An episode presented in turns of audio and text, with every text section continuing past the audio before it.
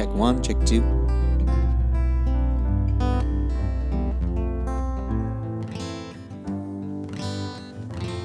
All right.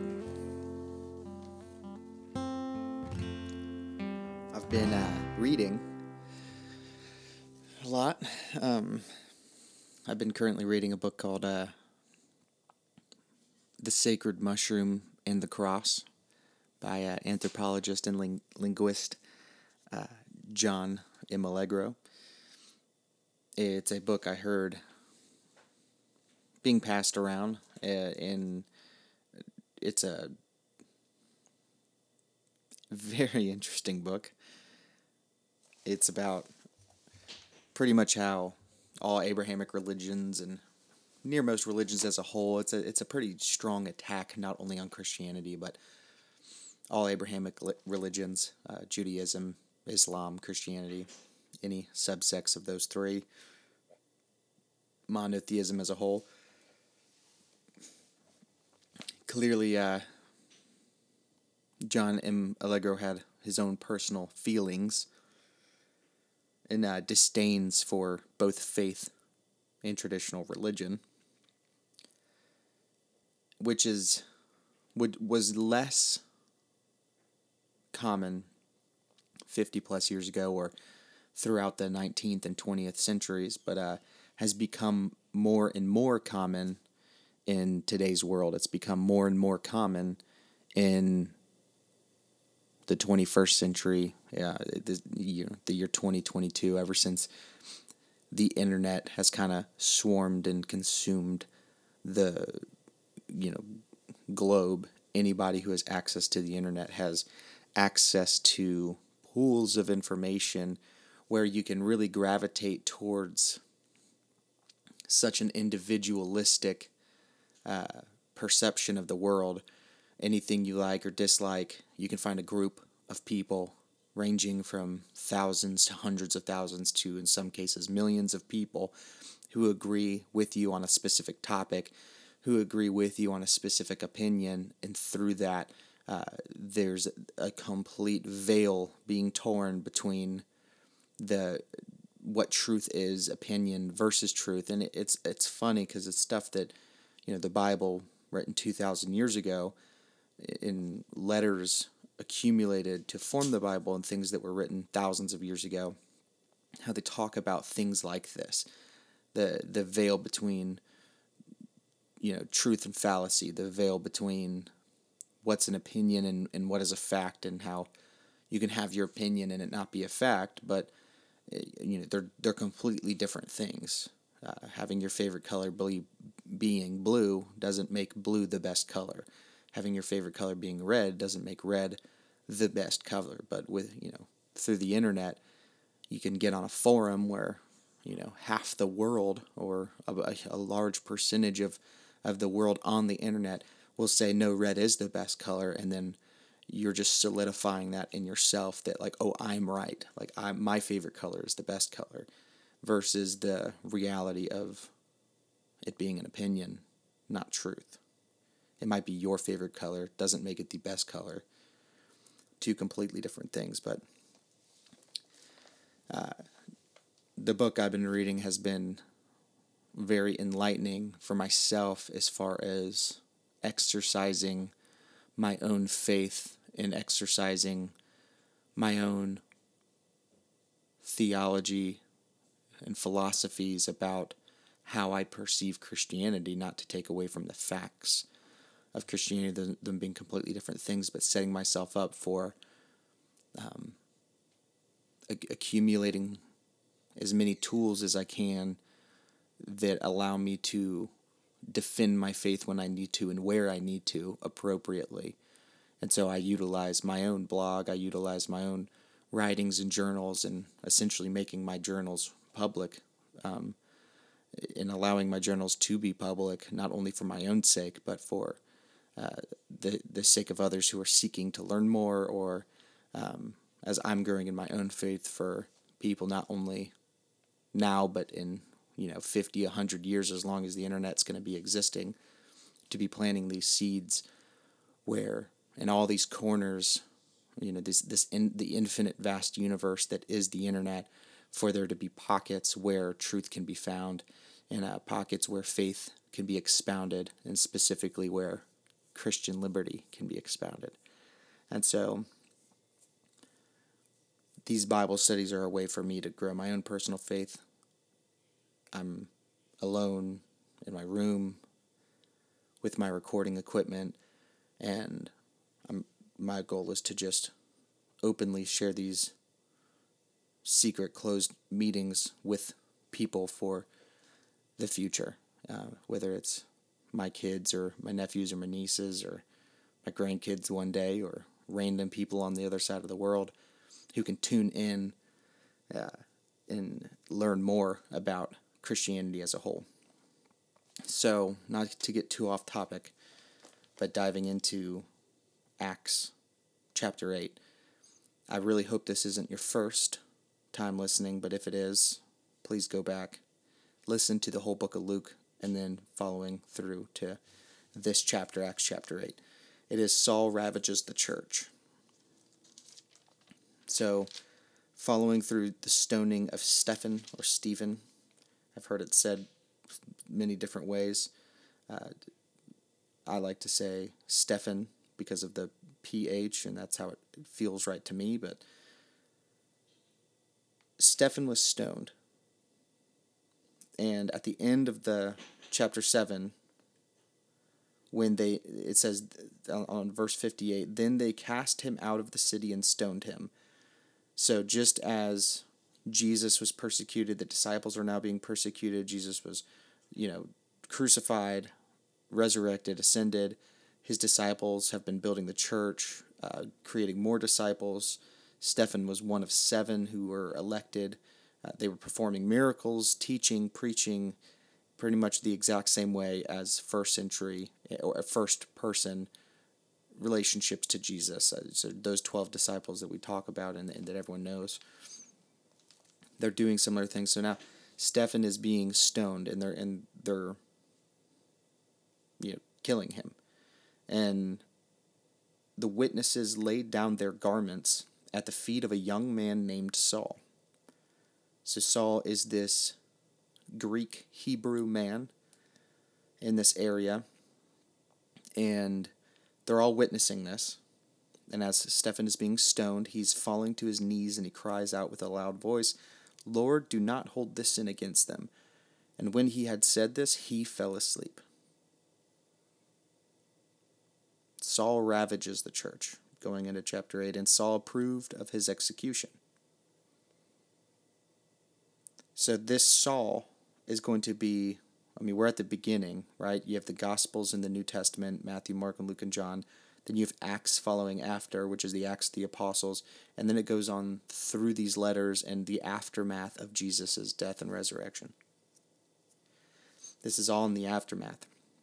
Christianity for the past 2,000 years has been built off of these not only events that occurred in the aftermath, but the church itself and the structure of the church was forged and formed through these critical years um, really there's a 300 year period where Christianity, you know, Jesus dies, he's he's crucified, and there's this 300 year period where Christians are being persecuted, sought out, executed, lied about, and and those and the lies continue to this day about who Christians are, and it's a type of sorcery or uh, it's a type of mythology or it's a they're just crazy people um, a lot of the stigmas you'll see being cast out uh, in political environments, they ring true today just as they did back then. And, and those lies and the seeds of those lies were planted during this time,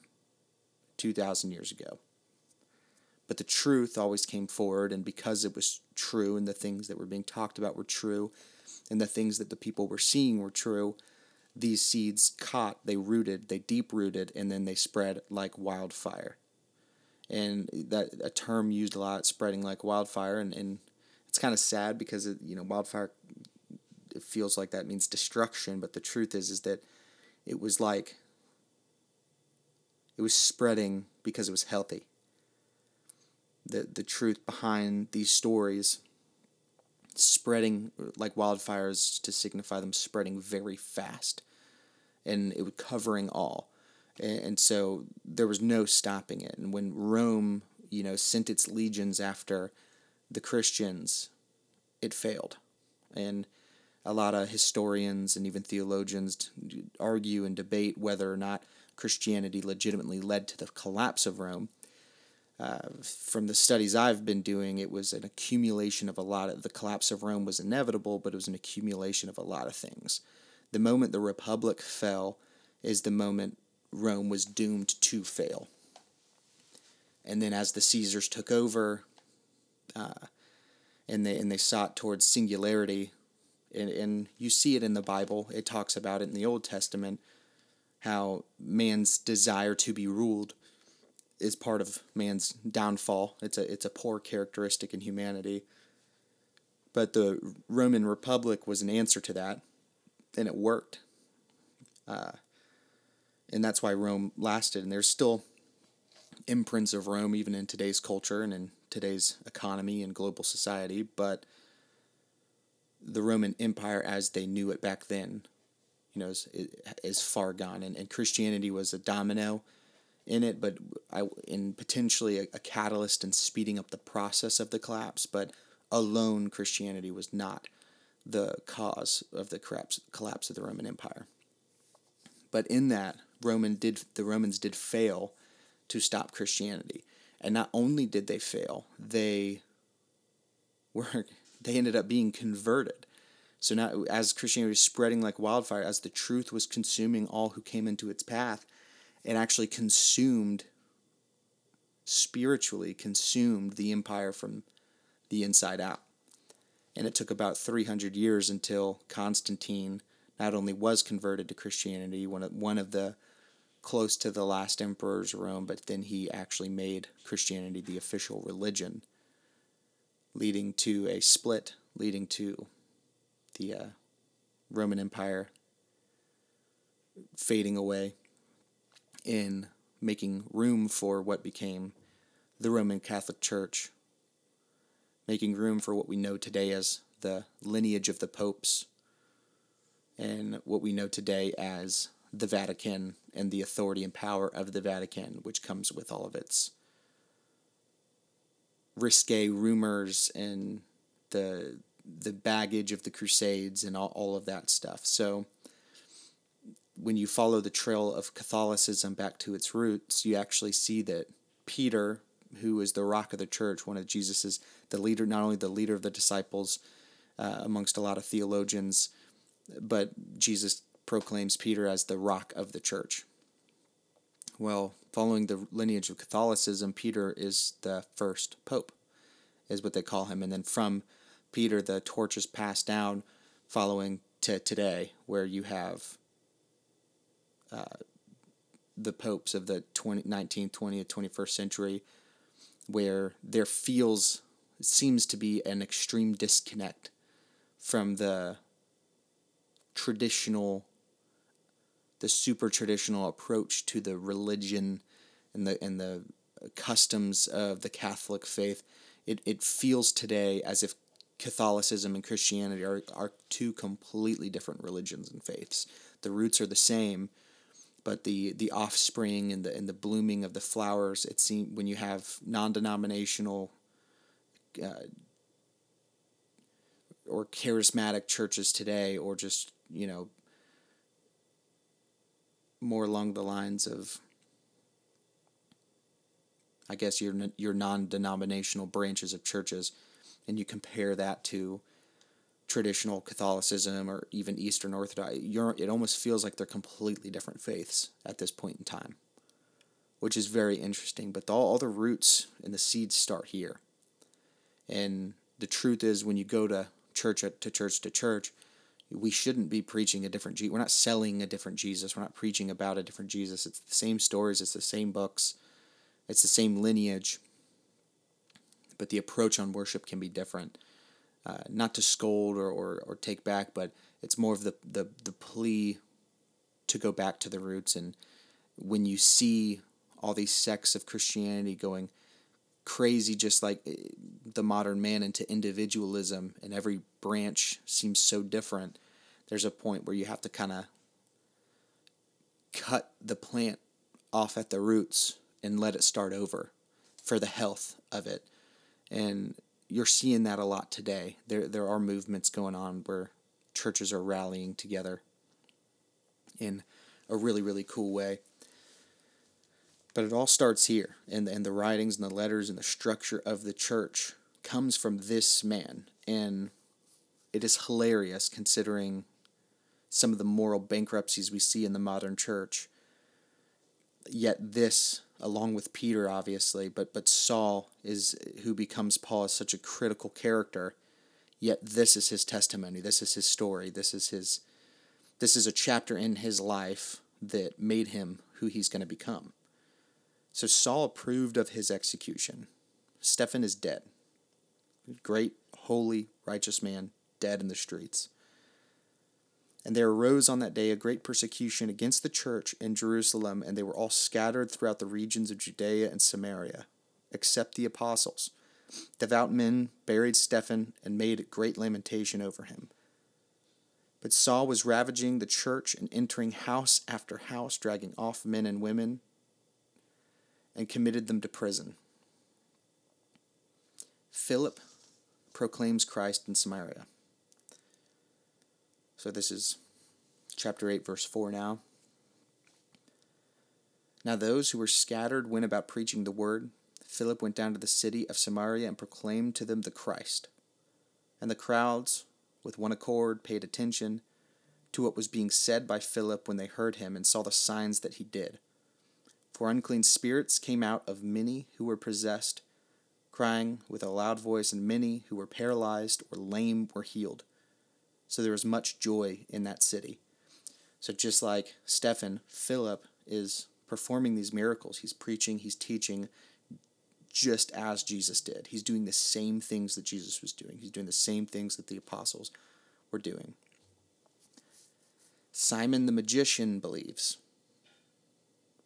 But there was a man named Simon who had previously practiced magic in the city and amazed the people of Samaria, saying that he himself was somebody great. They all paid attention to him, from the least to the greatest, saying, This man is the power of God that is called great. And they paid attention to him because for a long time he had amazed them with his magic. But when they believed Philip as he preached good news about the kingdom of God in the name of Jesus Christ, they were baptized, both men and women. Even Simon himself believed. And after being baptized, he continued with Philip, and seeing signs and great miracles performed, he was amazed. So the magician is being amazed by the miracles being performed. Now, when the apostles at Jerusalem heard that Samaria had received the word of God, they sent to them Peter and John, who came down and prayed for them that they might receive the Holy Spirit.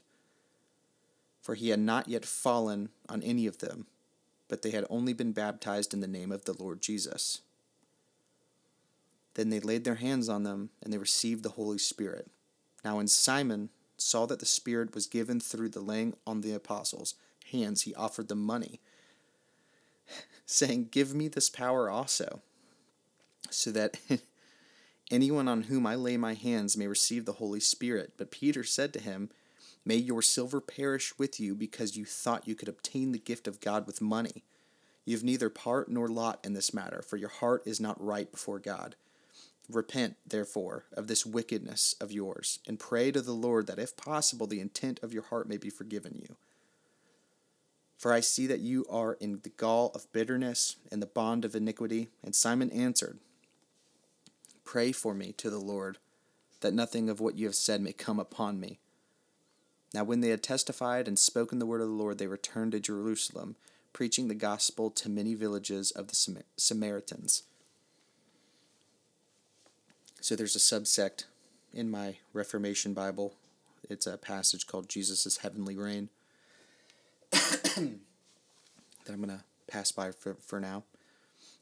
And uh, continuing on, Philip and the Ethiopian church, or the in the Ethiopian eunuch.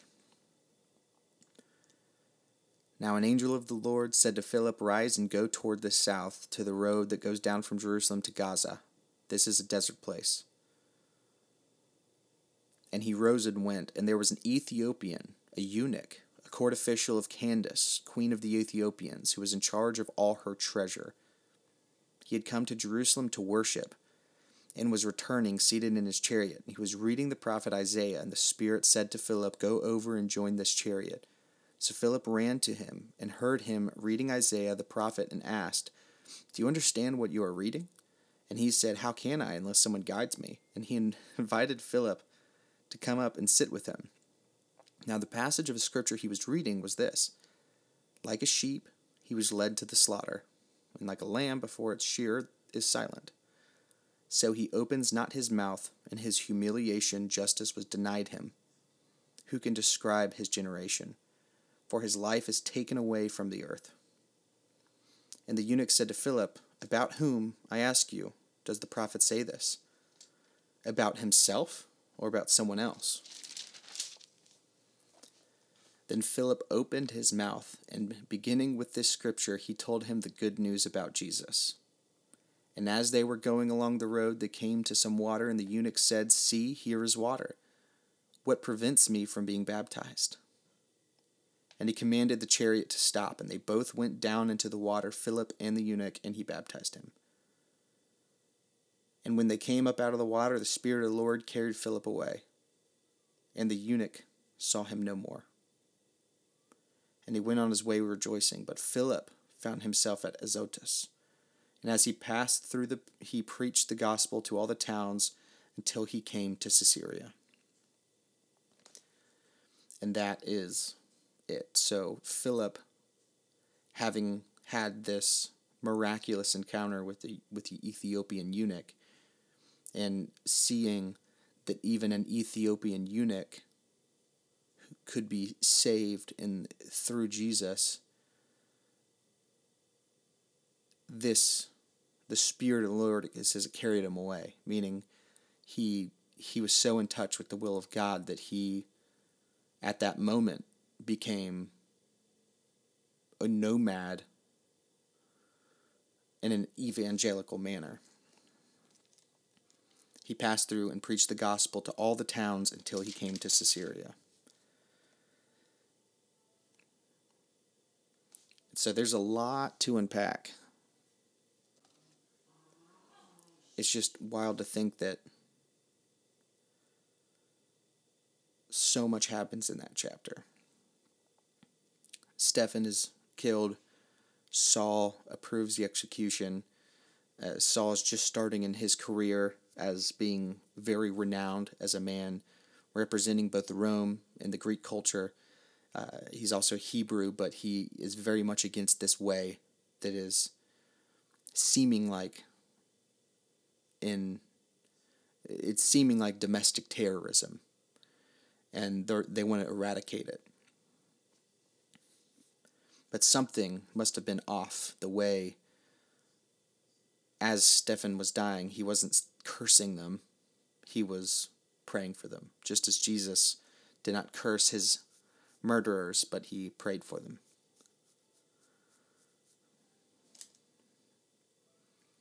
And all these seeds are being planted. And Philip, knowing what just happened to Stephen, continues to do the works of the Lord. And not only that, when he baptizes this Ethiopian eunuch, he is carried towards Caesarea to further expand the kingdom of God and the testimony of Jesus. Lastly, there's this passage called Jesus' Heavenly Reign, and I'm gonna just end once I complete once I finish reading this. Christ's present role and glory is commonly referred to as his heavenly session, his sitting at God's right hand. The New Testament pictures Jesus' heavenly activity as standing ready to act, walking among his people, and riding to battle. But it regularly expresses his present authority by saying that he sits at the Father's right hand, not to rest, but to rule. The picture is not of inactivity, but of authority.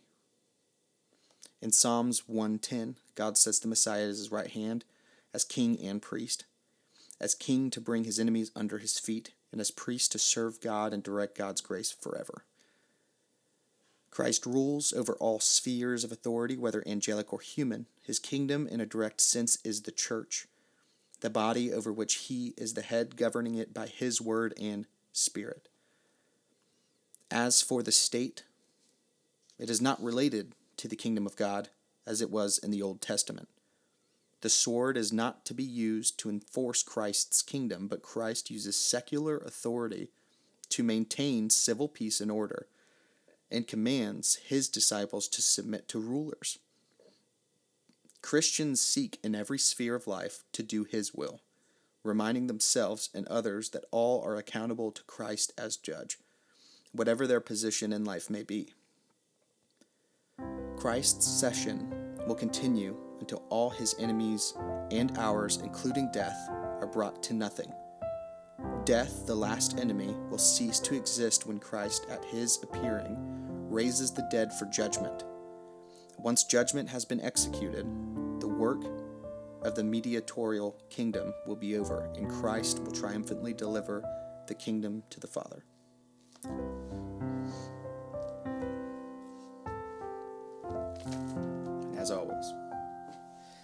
God bless.